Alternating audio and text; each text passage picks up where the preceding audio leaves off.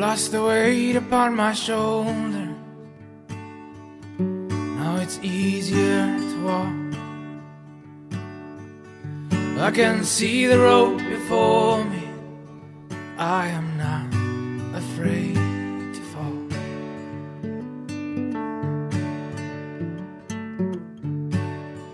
everyone, thanks so much for listening. If you enjoy this podcast, it would really help us out if you could write a review wherever you listen, share it with a friend, and give it a star rating, and click follow or subscribe in whatever app you listen in. All that really helps us out. And also, if you are not following us on Instagram and Facebook, you can follow along at Beautiful Shifts underscore podcast. Um, that's where we share our current and upcoming episodes, photos of our guests, and other fun content. So thank you. Yep, thanks. All right, welcome to the podcast today. Today we have Nelson Lee with us. Welcome, Nelson. Hello, thanks for having Hey, me. Really glad to good to here. have you. Um, so I know Nelson because he actually taught my son Luke guitar lessons a few years back, and I was trying to think that was actually because he's in ninth grade now. He's fifteen, so and you I think he's only like ten when you started with him. So he loved taking from Nelson. It was a really good experience, and but then Nelson left, and it was just never quite the same without. so he was the best. thing. Yeah, yeah, it was great. But moving on to do good Oh things. So anyway, um, and then since then I've kind of been following what he's doing and excited. I've actually mentioned him a few times, right, throughout this um, past few months that we've been doing the podcast. I've been like, it'd be great to have Nelson on. So anyway, we're glad you're with us. And yeah, excited. Shan- yes, Chantel's going to read your bio. So All right. After overcoming a decade long struggle with OCD and anxiety, Nelson has dedicated himself to help others heal. He's doing so by obtaining a clinical mental health counseling degree from the Townsend Institute at Concordia University, Irvine. As a therapist intern, Nelson enjoys helping clients heal by opening up their capacity for choice in the face of hardship and discomfort. His overall goal when working with clients is to help them be themselves and put their time and energy into the things that matter most to them. In doing so, he helps people learn new skills, embrace uncertainty, and live with purpose. Informed by his own journey working on his mental health, Nelson enjoys helping his clients discover who they are and the value they bring to the world. He loves helping people rise above their challenges and then proactively maintain long term healing and growth. He believes it's never too late or too early to improve your mental health, and he works to incorporate both empathy and accountability into the therapeutic relationship.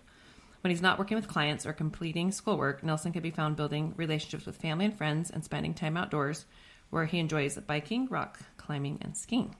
So I bet you've had a fun ski season, or have you had time to go skiing with all your schoolwork Yeah. and stuff? It it's been a little mixed, but it has been an incredible ski season. I've had some days that are phenomenal. Yeah, it's been- yeah. Our winter's been really crazy. Yeah, it's been pretty Yeah. yeah, insane. I and it's still. I think it's supposed to snow today and tomorrow, and it's you know oh. towards the end of April, so it's yeah. Totally. Yes. All right. Well, the transition summary that um, we have for him of what we're going to be talking about today is overcoming anxiety and OCD by learning to embrace uncertainty and live a life centered on values rather than fear. Which I, I love how love you put that. Yeah, it was really, really good. So, um, yeah, we thought it would be fun to hear a little background um, of maybe like something that stands out in your growing up years. Help us get to know you a little bit better. Totally. Um, so to start out with kind of growing up, um, I had a pretty normal childhood. I feel like I grew up in Draper, Utah. Um, it was just a farm town when I was there. It's blown up since then. It's been what I don't know, thirty years since I, I moved to Draper. Um, but anyway, so by all standards, I had a very basic, just like what I would call a normal childhood. There were a couple little things when I was younger um, that maybe pointed in the direction of struggling with anxiety, that kind of stuff. And it, in the beginning, it was stuff just like I used to like to count my steps in sidewalk squares. Like it felt weird if they were odd, things like that. I didn't want to step on a crack. Um, but it didn't get to an extreme level, nothing like that. And then it kind of faded away as I got older and I went to middle school, I went to high school, and I had a very normal kind of social life. I mean, I was definitely on the shy side in the beginning, like in middle school, but I, again, I just came out of my shell in high school. Things seemed totally normal. Um, and it wasn't until I was 19 that I had my first panic attack. And it just kind of came out of the blue. Um, and I remember just thinking, like, man, like that was such a bizarre experience. And and I will say at the time, if for people who have had a full blown panic attack, the first time you have it, it's it's pretty scary. It feels like you're having a heart attack. It feels like Like you could die in that moment. You don't know what's happening. Um, but anyway, basically, kind of where I want to go with this is like, I thought my childhood was normal, but it was mostly just because I wasn't aware of the things that I was doing. And so there were things that I was doing all through growing up, just these kind of ways of handling discomfort, handling uncertainty that weren't necessarily healthy, that were kind of setting me up for this moment that happened later that really triggered some serious anxiety and more of kind of that OCD stuff um, that came out when I was in my early 20s. And and I think that's just important because a lot of times like we look at the event that um, kind of triggers whatever it is that we're struggling with and we're like that's the thing. Like the event is the thing. And for me it was for a long time. I was like the panic attack that is when it all started. But really i was laying the groundwork for that all through my upbringing. And it was just trying to control things that i couldn't control avoiding feelings and things that made me feel uncomfortable. So if i did feel anxiety when i was younger i think i just pushed it away. I just suppressed it. I pushed it down and i didn't even know that's what i was doing and so it was really helpful for me to kind of like, once I started learning more about how anxiety works, and especially kind of the different patterns in our heads, learning that I was actually the one doing these little actions that I didn't even know were kind of setting me up for this struggle later. And so, yeah, that's kind of like where I land with like just quick upbringing stuff. Yeah. Interesting. And so, uh, yeah, you were kind of like in young adulthood and you told us earlier when we were talking that you know you had you got your undergrad and maybe you could tell us a little bit about your education background because i think it's interesting like how that's led you to where you are now. Yeah it, it has been a journey. So um, i did not know what i wanted to do um, in high school or even in college. I was just kind of like wandering around trying all kinds of majors. I burned through i don't even know probably like five different majors and eventually landed on communications um, liked it, and then decided to just kind of go get a job afterwards and didn't love the job opportunities that were available just with an undergraduate degree. Um, and I'll add this at the time I was teaching guitar, and that was a phenomenal thing for me to do. Awesome. I absolutely loved teaching guitar and did that for, I don't know, I think it was almost 10 years. Because mm-hmm. um, I did that all through college, and then for a little bit after, I worked as a partner at the guitar studio. Um, but anyway, so back to kind of like the academic side of it all the while I'm doing my undergrad, I finish that, and then I'm like, all right, I don't love the job opportunities out here. I'm going to go get an MBA. And so I got an MBA and just went and jumped into the corporate world right after that. And it was just really interesting because I just didn't love what I was doing. And it was interesting to compare it back to teaching guitar because I loved that connection so much of just like being able to be with someone in a room and teach and learn and just like connect on that level, it was so different than being behind a computer all day. And I really liked what I was doing business wise, but it just didn't have that same flavor and that sense of fulfillment. And so that's what slowly started kind of like giving me, I don't know, hints of like, I think I might need to make a change. And I also was just learning more and more and more about my mental health as I was going on. Because through that entire process of going through school, I was figuring out kind of this struggle with anxiety and OCD. And I was I was learning more and it was it had some serious ups and downs for a long time where it's like I would go get help um, and I would maybe learn like a thing or two that was helpful. Um, but I, I would say like the vast majority of my recovery journey in terms of just like getting better, it was very messy. And I remember going to a lot of different counselors and there were some who straight up just said like this is something you're going to have to manage. I don't know if this is really going to get much better. Like you can try medication but outside of that, like just kind of see what you can do to get by. That's kind of hard um, to hear. Um, and, yeah. like thanks a oh, lot. it was. and and I was like, at the time, I was like, I don't even believe that. Like I I can't settle for right. that. There is no way. Um, and so, yeah, like it was all just like this very jumbled process of school, figuring that out, and kind of figuring out career path, and slowly it just kind of took me in this direction of learning about my own mental health, and then now getting to a point where that's what I'm actively pursuing. So right now I am in school. Um, before getting into school, I was doing coaching, and I actually still am doing that. So that's what how I first kind of got my taste was. I, uh, I just started posting things that I had learned along the way on social media, and then I started having people ask me about it. And then people asked me, "Oh, are you doing coaching?" And I was like, "Why not? Let's try. I've learned these skills. I can teach them." Um, and so I just jumped in. And so I started with coaching, and that was when I really started to know, at least career wise, that this was going to be a good move. And that I needed to go more towards mental health stuff. Yeah, that's awesome. And yeah, That's really cool. Yeah. I think the personal part of it is huge that you know how you know what what it feels like to have OCD Yeah. and anxiety and then to know how it feels to have someone say ah you might just have to deal with it and not being okay with that answer and then wanting to connect with people and help people that's awesome Yeah, and to be able to give people advice that are going through it and that you've been through that, like I just think that's so valuable to people, I'm sure. That's really cool. And that's around the time I started following you. I think on your account was, you know, you were going cuz I remember thinking, "Oh, is he coaching or is he a therapist?" But I think so it's kind of cool. I've kind of from a distance like seen, you know, you and all your videos like I've always thought they were really great. So um yeah, and interestingly enough, like I graduated in communications too, and I'm kind of on the similar path where yeah, you know when he said it's that, like like, I'm oh, like, oh wow, I relate to this so much because I did, you know, the business world, and I and I liked communications. Like, there's a lot I like about it, connecting with people and and things. But now I'm also considering going back and getting either a master's of social work or mental health counseling as well. So, yeah, It's- yeah. Very interesting to kind of see that that comparison. I know, And- I know. And it's interesting that communications that degree is somewhat related. Yeah, because you're bit. working with people. I remember thinking that's part of why I chose it. Is I was like, and I did.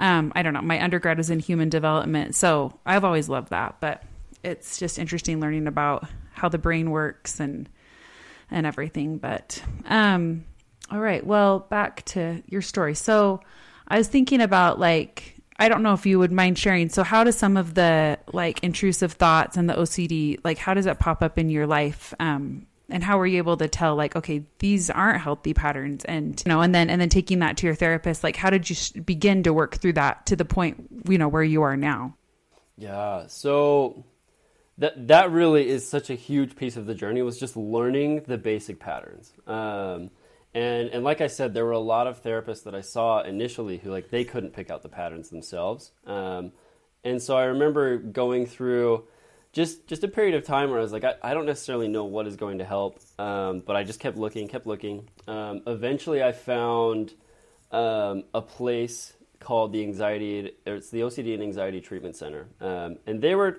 the first place that actually started to get me along the right path. Um, and so they they basically taught me a little bit about um, just how like when we avoid anxiety, that's really kind of what creates a lot of the issues for us. Um, but they they're also very exposure heavy. So anyone in the OCD world, you'll hear about exposure and response prevention, and it's it's kind of known as the gold standard of treatment for OCD. And and I think for good reason it is because basically you're exposing yourself to the thing that you're afraid of, and then you're allowing that anxiety to pass through you. Um, and that has a lot of value. What can be interesting with it though is is especially for me in my case, the exposures actually started to become the compulsion, which in OCD, like the compulsion is the thing that you're doing that is unhealthy. And so it's anything you're doing to really control, check on, or change a feeling that you're having. It's like I'm having something that's uncomfortable and I want to do something to get rid of it. And I started to understand like, oh, if I do exposures, it'll burn it out. It'll literally burn out my anxiety. But what it did was it made it so I was reliant on exposures and that wasn't necessarily a healthy place to be. And so from them, I kind of learned like that general concept of like, okay, I can sit through anxiety, but I kind of developed this unhealthy relationship with like still trying to get rid of it, but through the like therapy stuff that they were teaching me, which was odd. um, but I, I basically was like, okay, there's got to be a better way here. Um, and so I kept looking, kept looking, and eventually I found it was actually a coach online. His name's Mark Freeman. I highly encourage anyone who struggles with anxiety, OCD, to go look him up. He's incredible. Um, but he just talks a lot about what's called acceptance and commitment therapy. And that's just the set of skills that we can all learn to start interacting with our thoughts and our emotions in a different way. And my favorite part about it is that it is value focused. So I feel like exposure and response prevention was very much like still focused on, okay, how can I work through the anxiety? The difference when I found this coach was this pivot of instead of focusing on the anxiety and like kind of like getting myself to a place where I'm not feeling it, it was more about what do I want to do with my life? And how can I support myself in doing that? And what are the skills I can learn? And so a classic skill, like number one, was mindfulness. And I remember first reading about mindfulness, which is really just like the ability to be present and to, to kind of like drop out of your head and even just like notice what's happening in your body. Like, what is going on right now? What sensations am I feeling? And I can even use that in the back of my mind to notice like what thoughts am I getting? What am I doing with my thoughts? Um, and I remember when I first read about it, I was like, I don't think my brain can do that. I don't think I am capable of dropping out of that and just like watching things go by because I was so used to like when I would get a thought, like I would just chase it. And it's like especially if it was a thought that was that was a little bit distressing, I would just chase it and want to control it and get rid of it. And I feel like that's such a common theme with anxiety and OCD is we get these intrusive thoughts that we don't like, and a lot of times they can be like pretty morbid thoughts. They're thoughts that people generally don't love having, but the effort extended to get rid of them is what actually creates the feedback loop that brings them back. Because every time I pushed away an intrusive thought that I didn't like, it told my brain and my nervous system that that thought was a threat and I need to be on the lookout for it to come again. Yeah. And inevitably it hits again. Yeah. So is it kind of because like you're thinking about the thing that you're not trying to think about? Is that kind of Like, so don't why think it of a pink elephant. Yeah, or that's what I was just but- thinking. So it keeps coming back because because you're like focused on okay, I can't think about this. So so that makes sense of why the mindfulness would actually be more of the yeah the cure for that. So or maybe not cure, but like like the coping mechanism in the moment. Totally. Okay. And and it just totally changes the the relationship with the thoughts. It's like no longer is the thought a bad thing. Yeah. It's like that's one of the biggest things with mindfulness is this principle of acceptance. Yeah. Can I allow it to just be a thought and let it come through?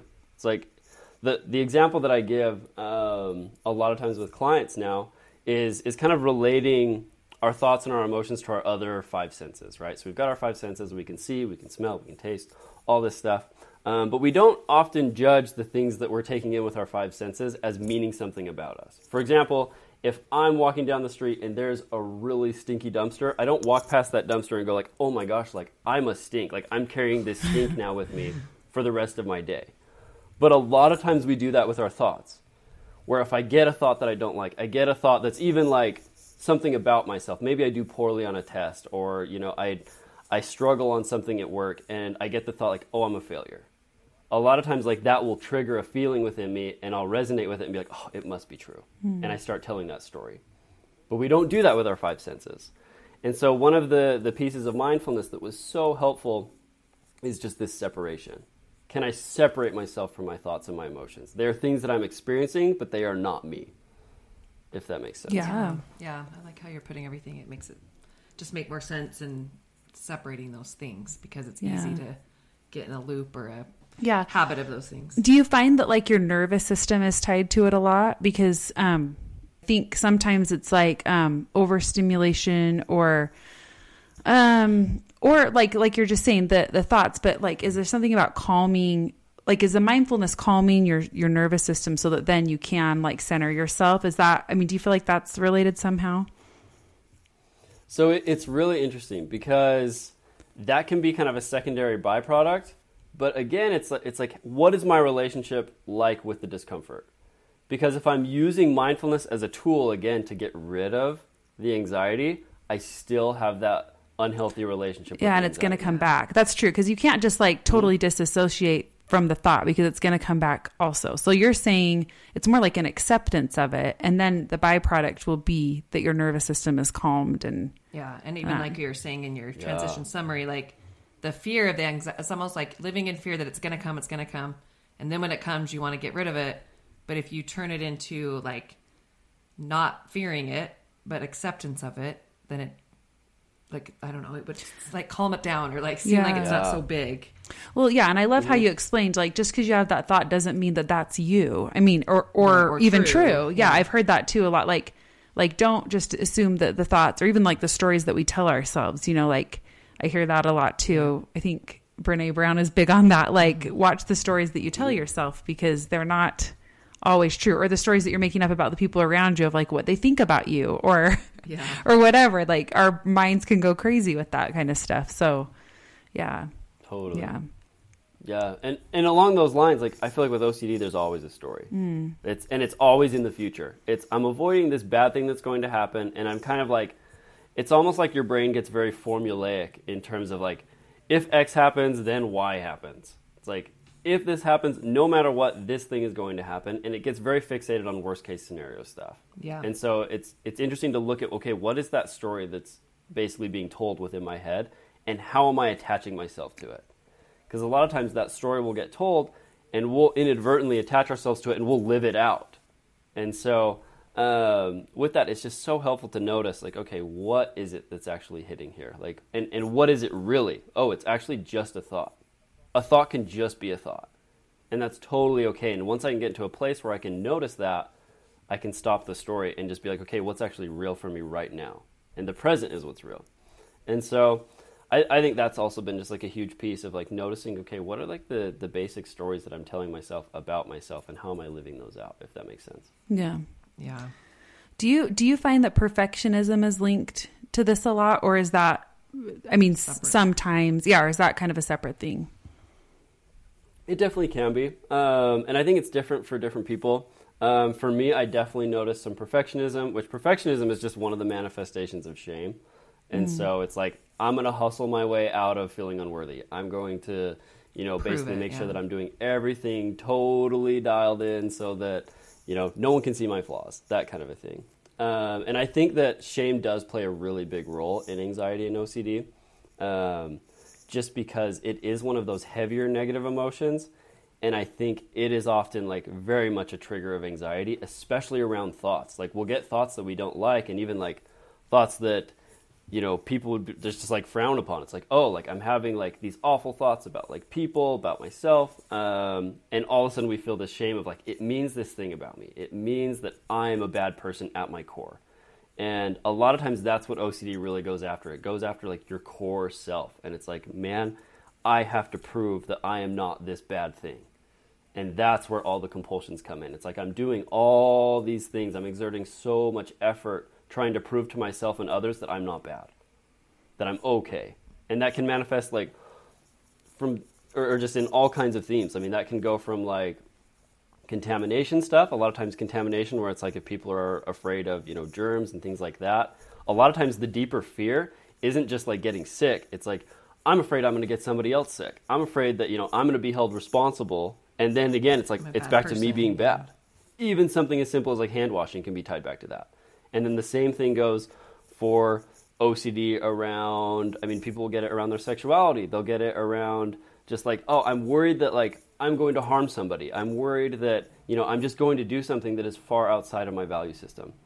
And that's kind of what it tends to target because that's where like we, we want to feel secure. We want to feel secure in who we are, but we just kind of have this roundabout way of doing it that isn't necessarily healthy when we are stuck in OCD. So a lot of times it comes down to how can I create that healthy relationship with yeah myself. Yeah, it's interesting like you it seems like a lot of what you're saying is like future stuff you're afraid of something that's going to happen and i think we do tell ourselves like worst case scenarios and i've always heard this saying and i think for the most part it really is true like you think the the worst is not like what you're thinking is far worse than what will really happen or what could happen um, but we let our brains go there. And i i find myself like almost like ocd in a way of like okay if i think it will happen then it won't. Like when i was younger we had a house burn down in our neighborhood.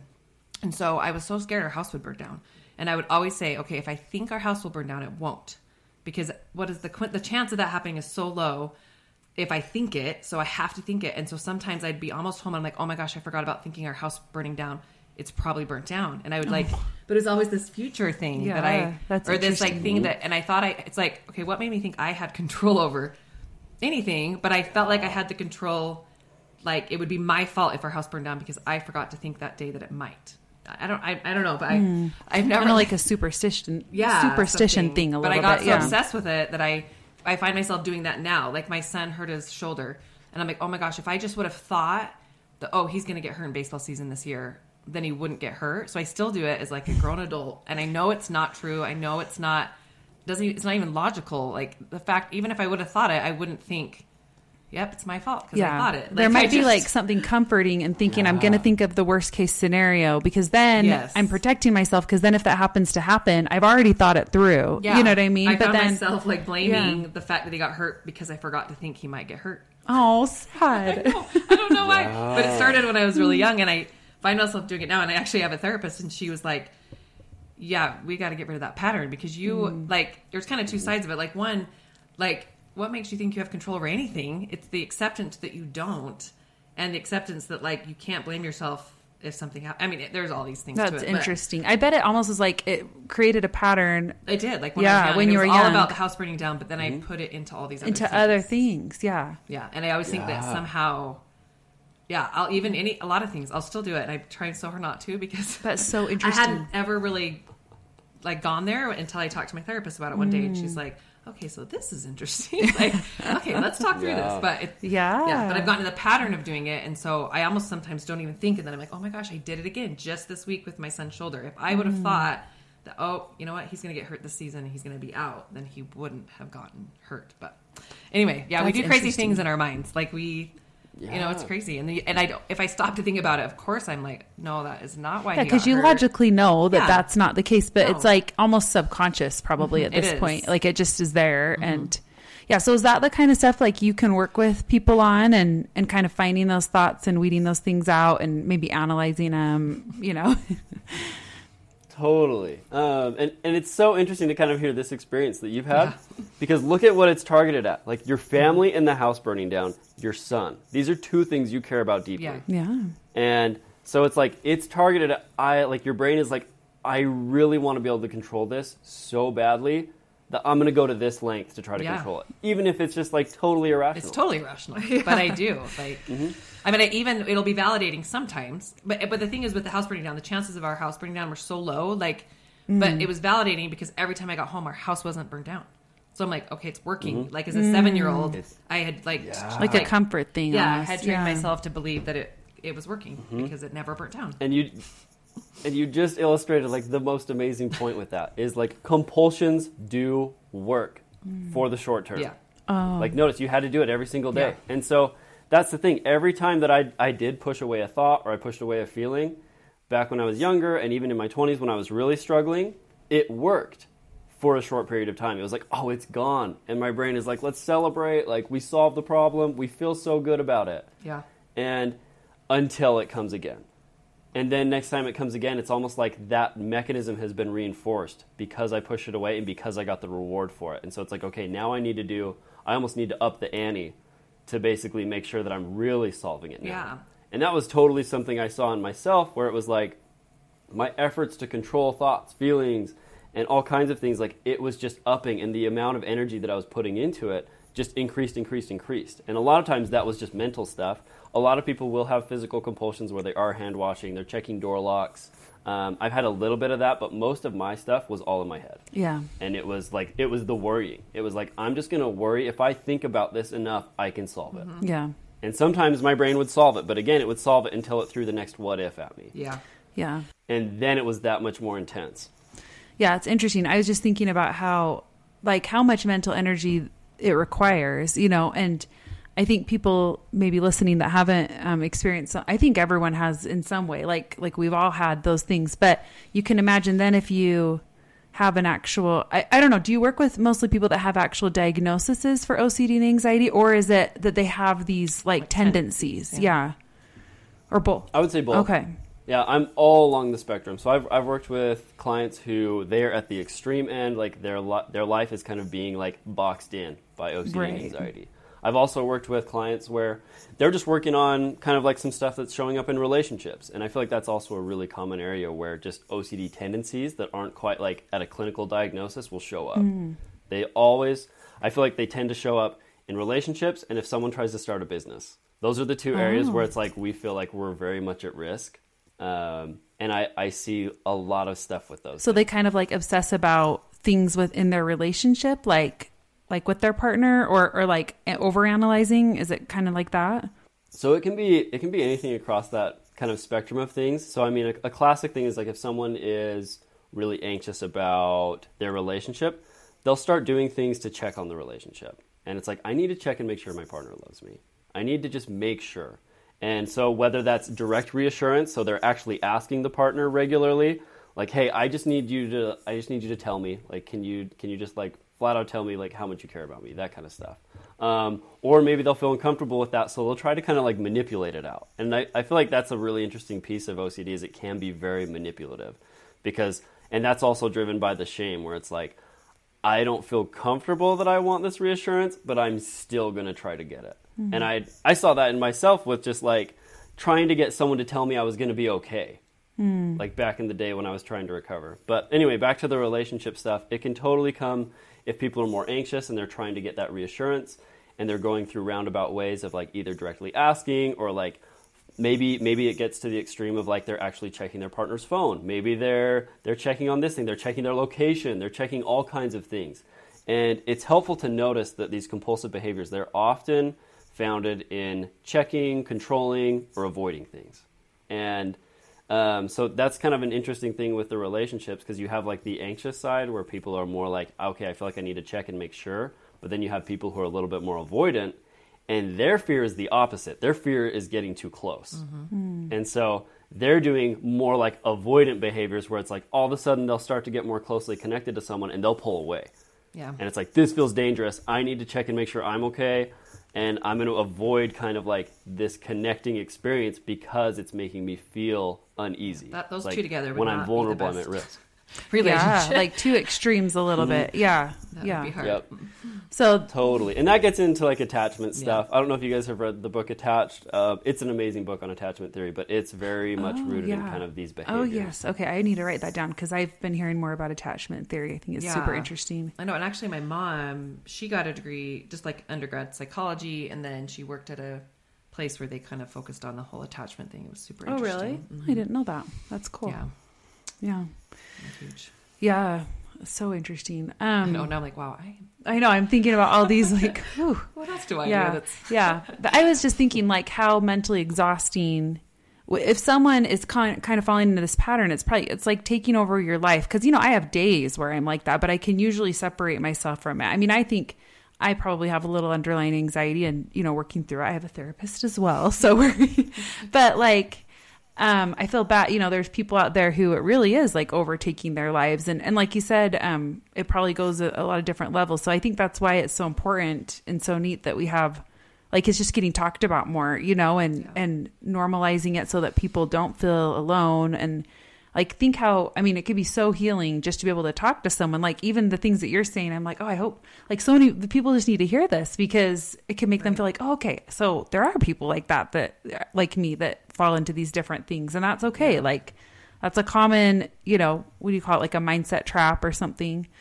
Um but yeah anyway I was thinking about I know. I for me, I feel like my thing, like I don't even notice I'm doing it because it's such a habit, and I don't think it causes me like it's very short term. Like, wow, shoot, I should have thought that. Now this happened, and then I just kind of almost know it's not true, but then it makes me think, wow, I I literally just did it when I thought I was working on not doing it, and it's just like this mm-hmm. habit, like subconsciously, almost like, okay, well. That stinks. Sorry, Coleman. I didn't. oh I didn't think about you hurting your shoulder. Now it's my yeah fault. oh no Yeah. No, but- and and that is what makes these patterns so hard to Yeah. break. Is a I mean, lot of times, was seven. especially if we've Yeah. grown yeah up, that's a long Yeah. time mm-hmm. yeah they become automatic. Yeah. And and breaking that automatic cycle is a real challenge. And that's where like for me that mindfulness tool is so helpful. Mm, like Yeah. can I be aware enough to notice when one of these things pops in?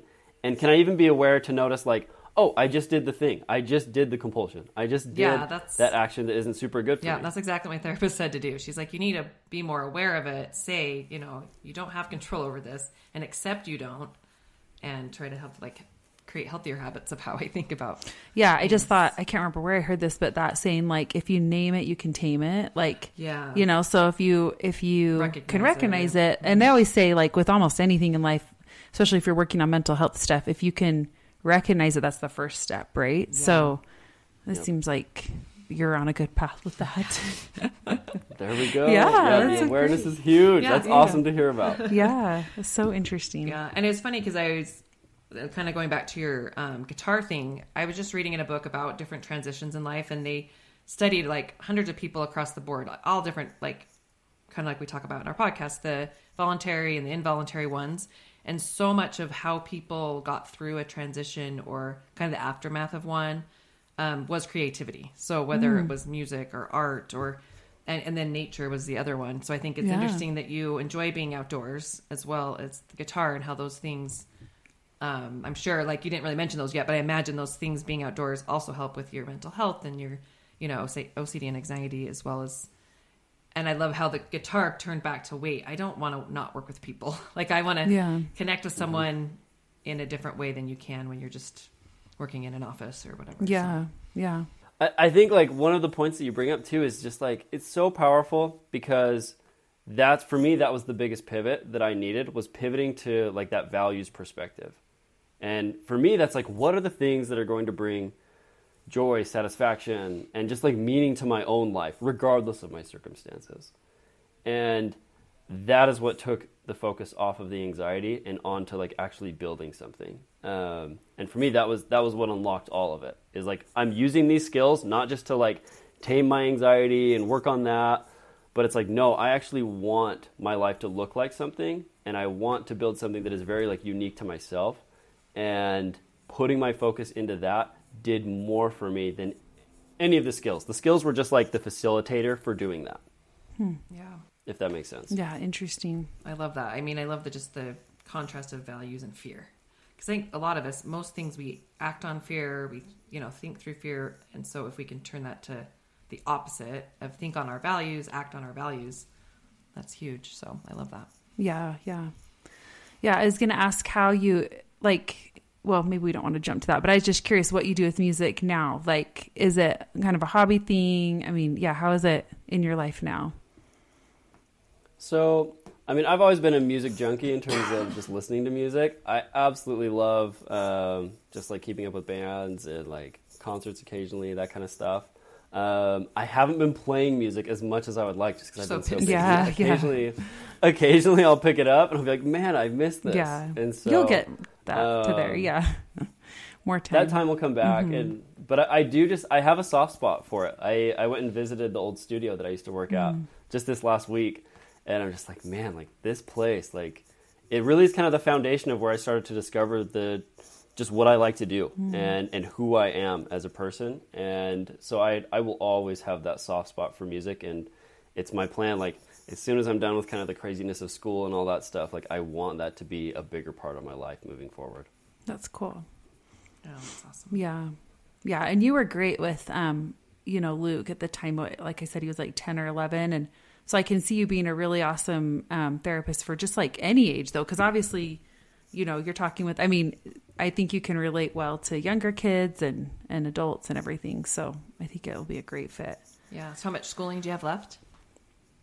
So I'm almost done. Oh, I sweet. finish in August. Ooh, Oh, wow. So that's perfect. so we're right there. Yeah. Yep. That's exciting. So Yeah. got one more class that starts in July. I'll finish that class, and then it's just getting my internship hours. Because yeah, Oh, I'm, I am working as a therapist intern right now, um, and that's most of what the second year of my program is. Mm. Is you're just working. So you're working under a supervisor, and so I just see clients. right. So you're like a clinic right now?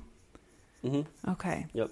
And what's yeah, your, So I work at a couple. do you know what you're going to do after you graduate as far as like get on with the clinic? Are you going to go out on your own or?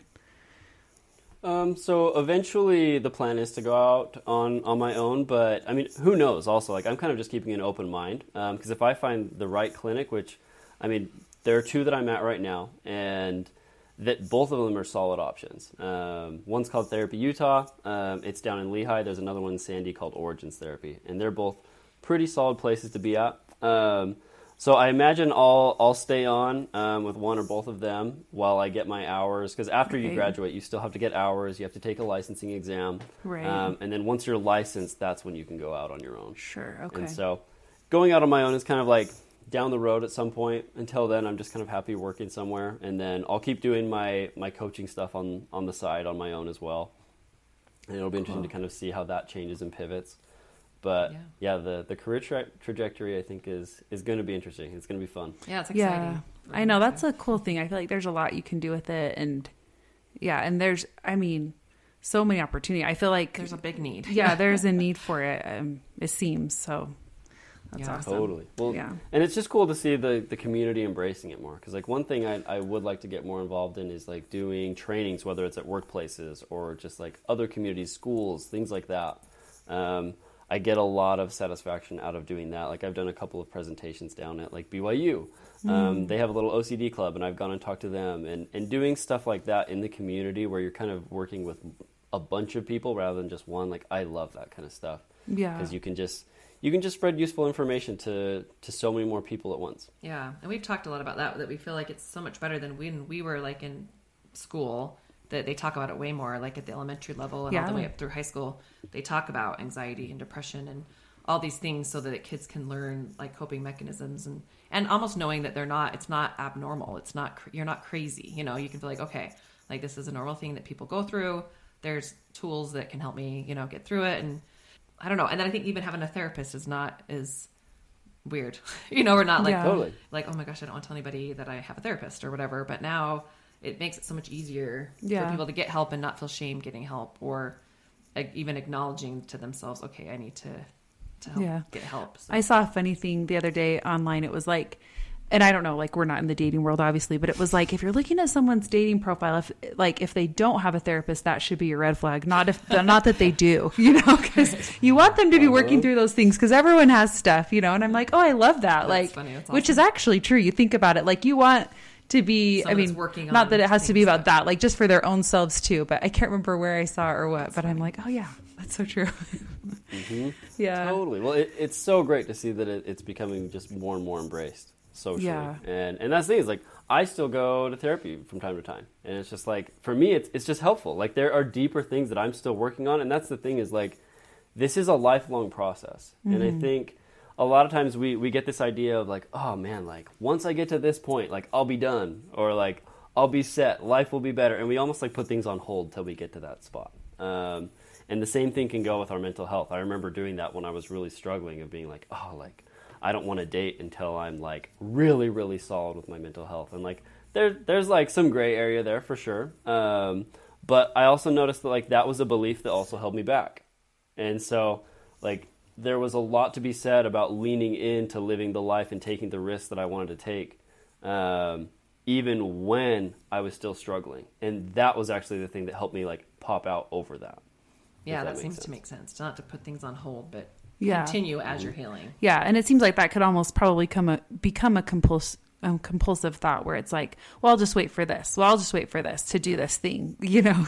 But then you're kind of going back into that loop again. So that's yeah, important to recognize for sure. 100%. Yeah. And it's it, a lot there's so much to be said about just like allowing yourself to be worthy now. Like a lot of times um, we almost view ourselves as the problem. And I noticed this with with the OCD and anxiety stuff. Like I was like, man, like I need to fix myself in order to do the things that I want to go do. And it helps so much to stop viewing myself as the problem. It's like I'm not a problem. Like I like these are just experiences I'm having and I can still go build whatever it is I want to go build. And I can do that right now. I don't have to like go meet some metric or do something like to declare my worthiness or whatever to go like live the life that I want to live. And so that that's one thing that I always encourage people to do is like what are the things you want to be doing right now? Like if you woke up tomorrow and you had no anxiety, you had none of these issues, where would your time go? What's it like to just start taking some small steps in that direction? Yeah. And Yeah, it's hard because you when it's you, you don't really think about everyone else. But if we all waited till we felt perfect or everything was perfect, like when nobody would do anything. Yeah. because it's not the reality. No, yeah. Yeah, life mm-hmm. is not like that. Yeah. yeah. Yeah, that's a good point. Totally. Yeah. Well, awesome. Well, I feel like you've given so many good tips already. Is there anything else that you could share with the listeners of like tips or you know ideas if they if they're falling into some of these patterns? Yeah, so I mean the the biggest thing that comes to mind is kind of just how like our brains and our nervous systems work. And one of the biggest principles is that they don't understand logic. Like our brains and our nervous systems do not understand logic and rationale. Like I can totally like think rationally about like yeah, like this compulsive behavior is totally not rational. It's not healthy. It's this. That isn't going to change it. It's like I actually have to teach my brain and my body through my actions what is safe and what isn't. And so a lot of it is like really learning how to trust ourselves. And so that's where like the first tips that I always give people are the mindfulness stuff that we've talked about a little bit. And like I usually break that down into three components where you've got awareness is that first piece that we mentioned. So it's like, can I notice when I'm getting thoughts and emotions? Um, and then what that does is that puts us in a position to accept. That's the, the second piece. Can I actually accept that it's there? It's like I don't have to like it, but can I accept it? And can I even accept that I don't like it? It's like it's okay that this is uncomfortable, if that makes sense. Um, and then that next piece of mindfulness is just kind of like like being able to choose a direction, if that makes sense. Like, can I bring some intention to whatever it is that I'm doing. Like, where do I want my attention to go? Can I put it there? And then, in terms of like loosening that up, another kind of thing outside of the mindfulness that we talked about is that um, sense of just not being your thoughts and your emotions. Like you, you don't have to resonate with them, and that's something you can practice doing. And and for me, like building a solid meditation practice, especially in the beginning, like that helped so much, because when I meditated, that's all I was doing. It was almost like if you're trained to be a runner, it was like the speed drill that you're doing to be a better runner. And so I was just sitting, focusing on those skills of like, what's it like to notice thoughts? Oh, I, my brain really wants to chase this one down, but I'm still going to let it just float by. And so building those skills is so big. Um, and then that, that last piece is just like pick your values, choose what you want your life to go towards. And, and you can do it at just like such a micro level. Like, what do I want? What are my values when I'm in a conversation? Even when I'm here, like talking to you guys, like I can totally just get caught up in like, oh, the thing I just said like wasn't exactly what I wanted to say, and I'm in my head thinking about what I'm going to say next, things like that. Or I can be like, no, I actually value just like listening to you guys and being able to just give up control on where the conversation is going. Right. I can let it go where it needs to go. And so, in these small moments, we can look at those little compulsive behaviors and say, okay, what are the actual value based behaviors that I would want to do? So, for me, like in a conversation, it's like I would rather have my energy going into just listening and noticing what's there and then just letting whatever bubbles up after you guys are done talking, like let it bubble up. Mm-hmm. I don't know what it's going to be. That's okay. I can sit with that uncertainty. And we can do that for all these different areas of our lives is how do we want to show up? How do we want to show up at work? How do we want to show up with friends? How do we want to show up with family? in our relationship and what's it like to take a step towards that and when we first do that we're going to get the uncomfortable feelings it's going to feel risky and what can we do to really process that and allow that emotion to be there while we continue taking those steps and that's that's like recovery in a nutshell Yeah, I love that. That was a Yeah, great, that that's was really good. summary. Yeah, it's awesome.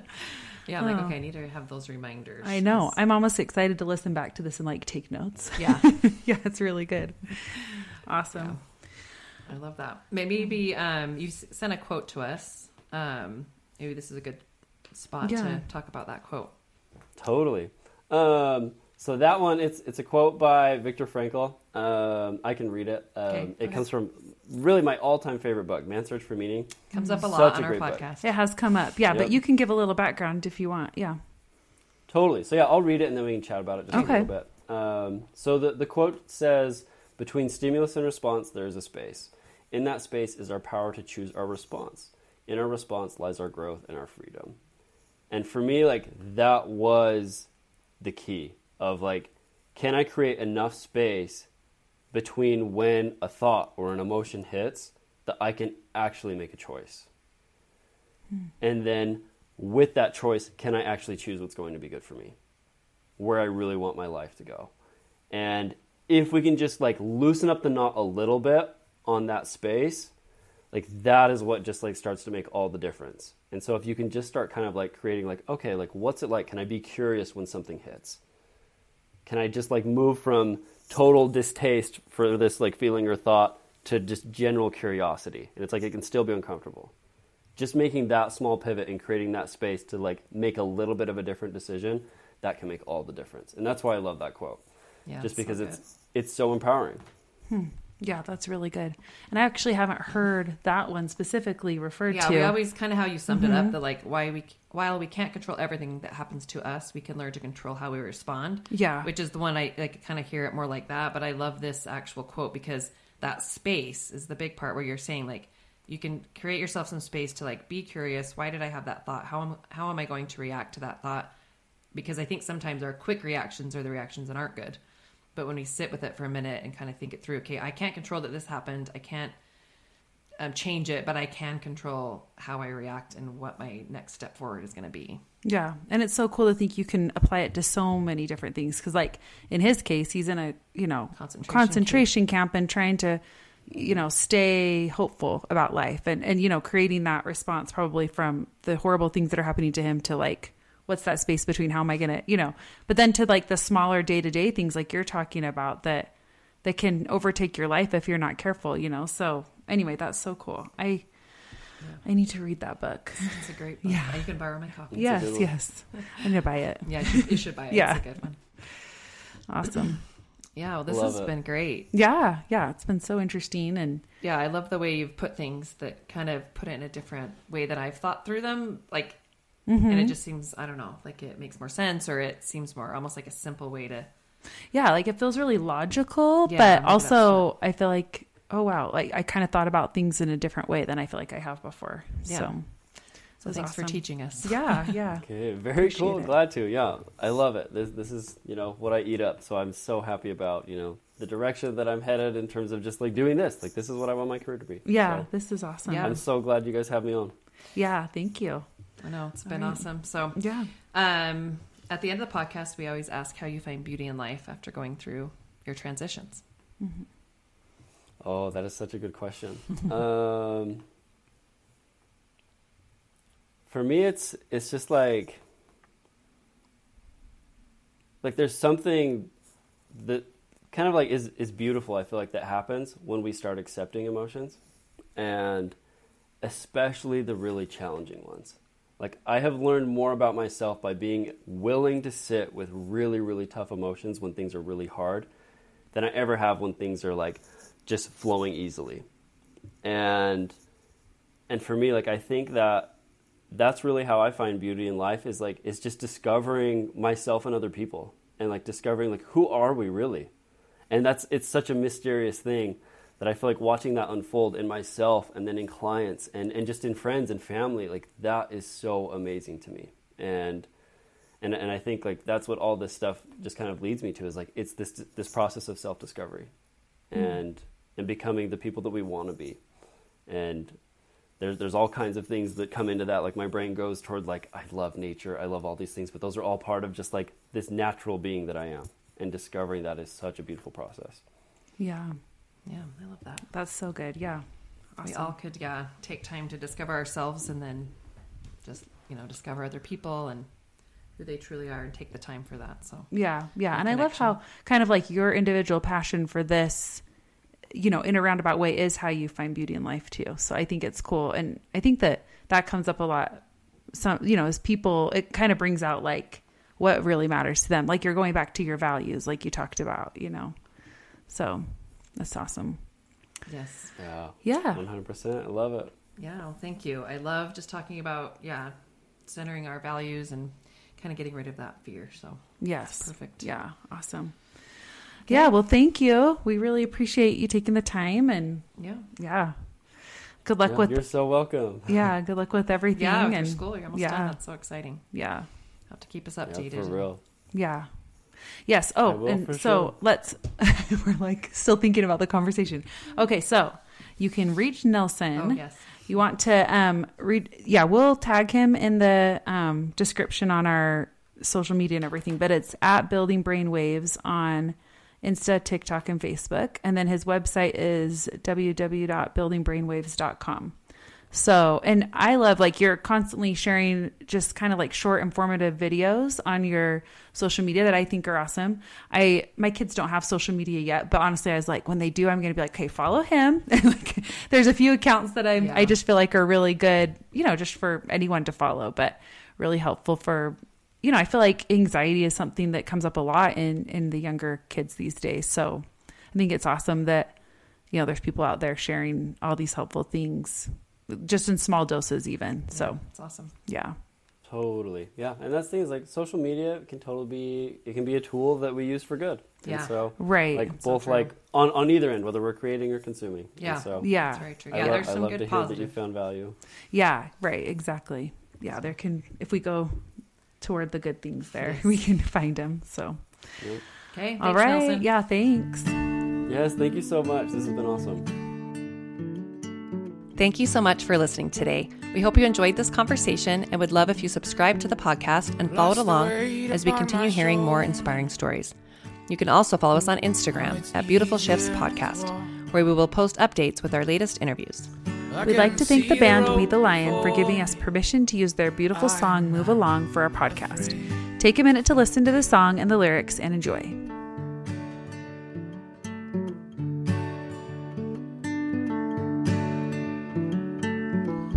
find a way to know myself.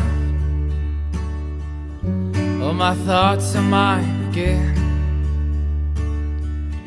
and begin to understand where to go. Now it's time to move along. Now it's time to move along. Take this journey as my own. Feel the strength right in my bones. All I want is to believe life is my own. Life is my own.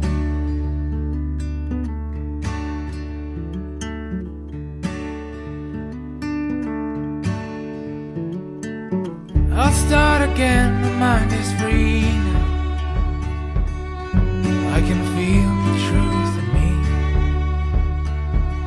I'll take a chance, I won't be wrong.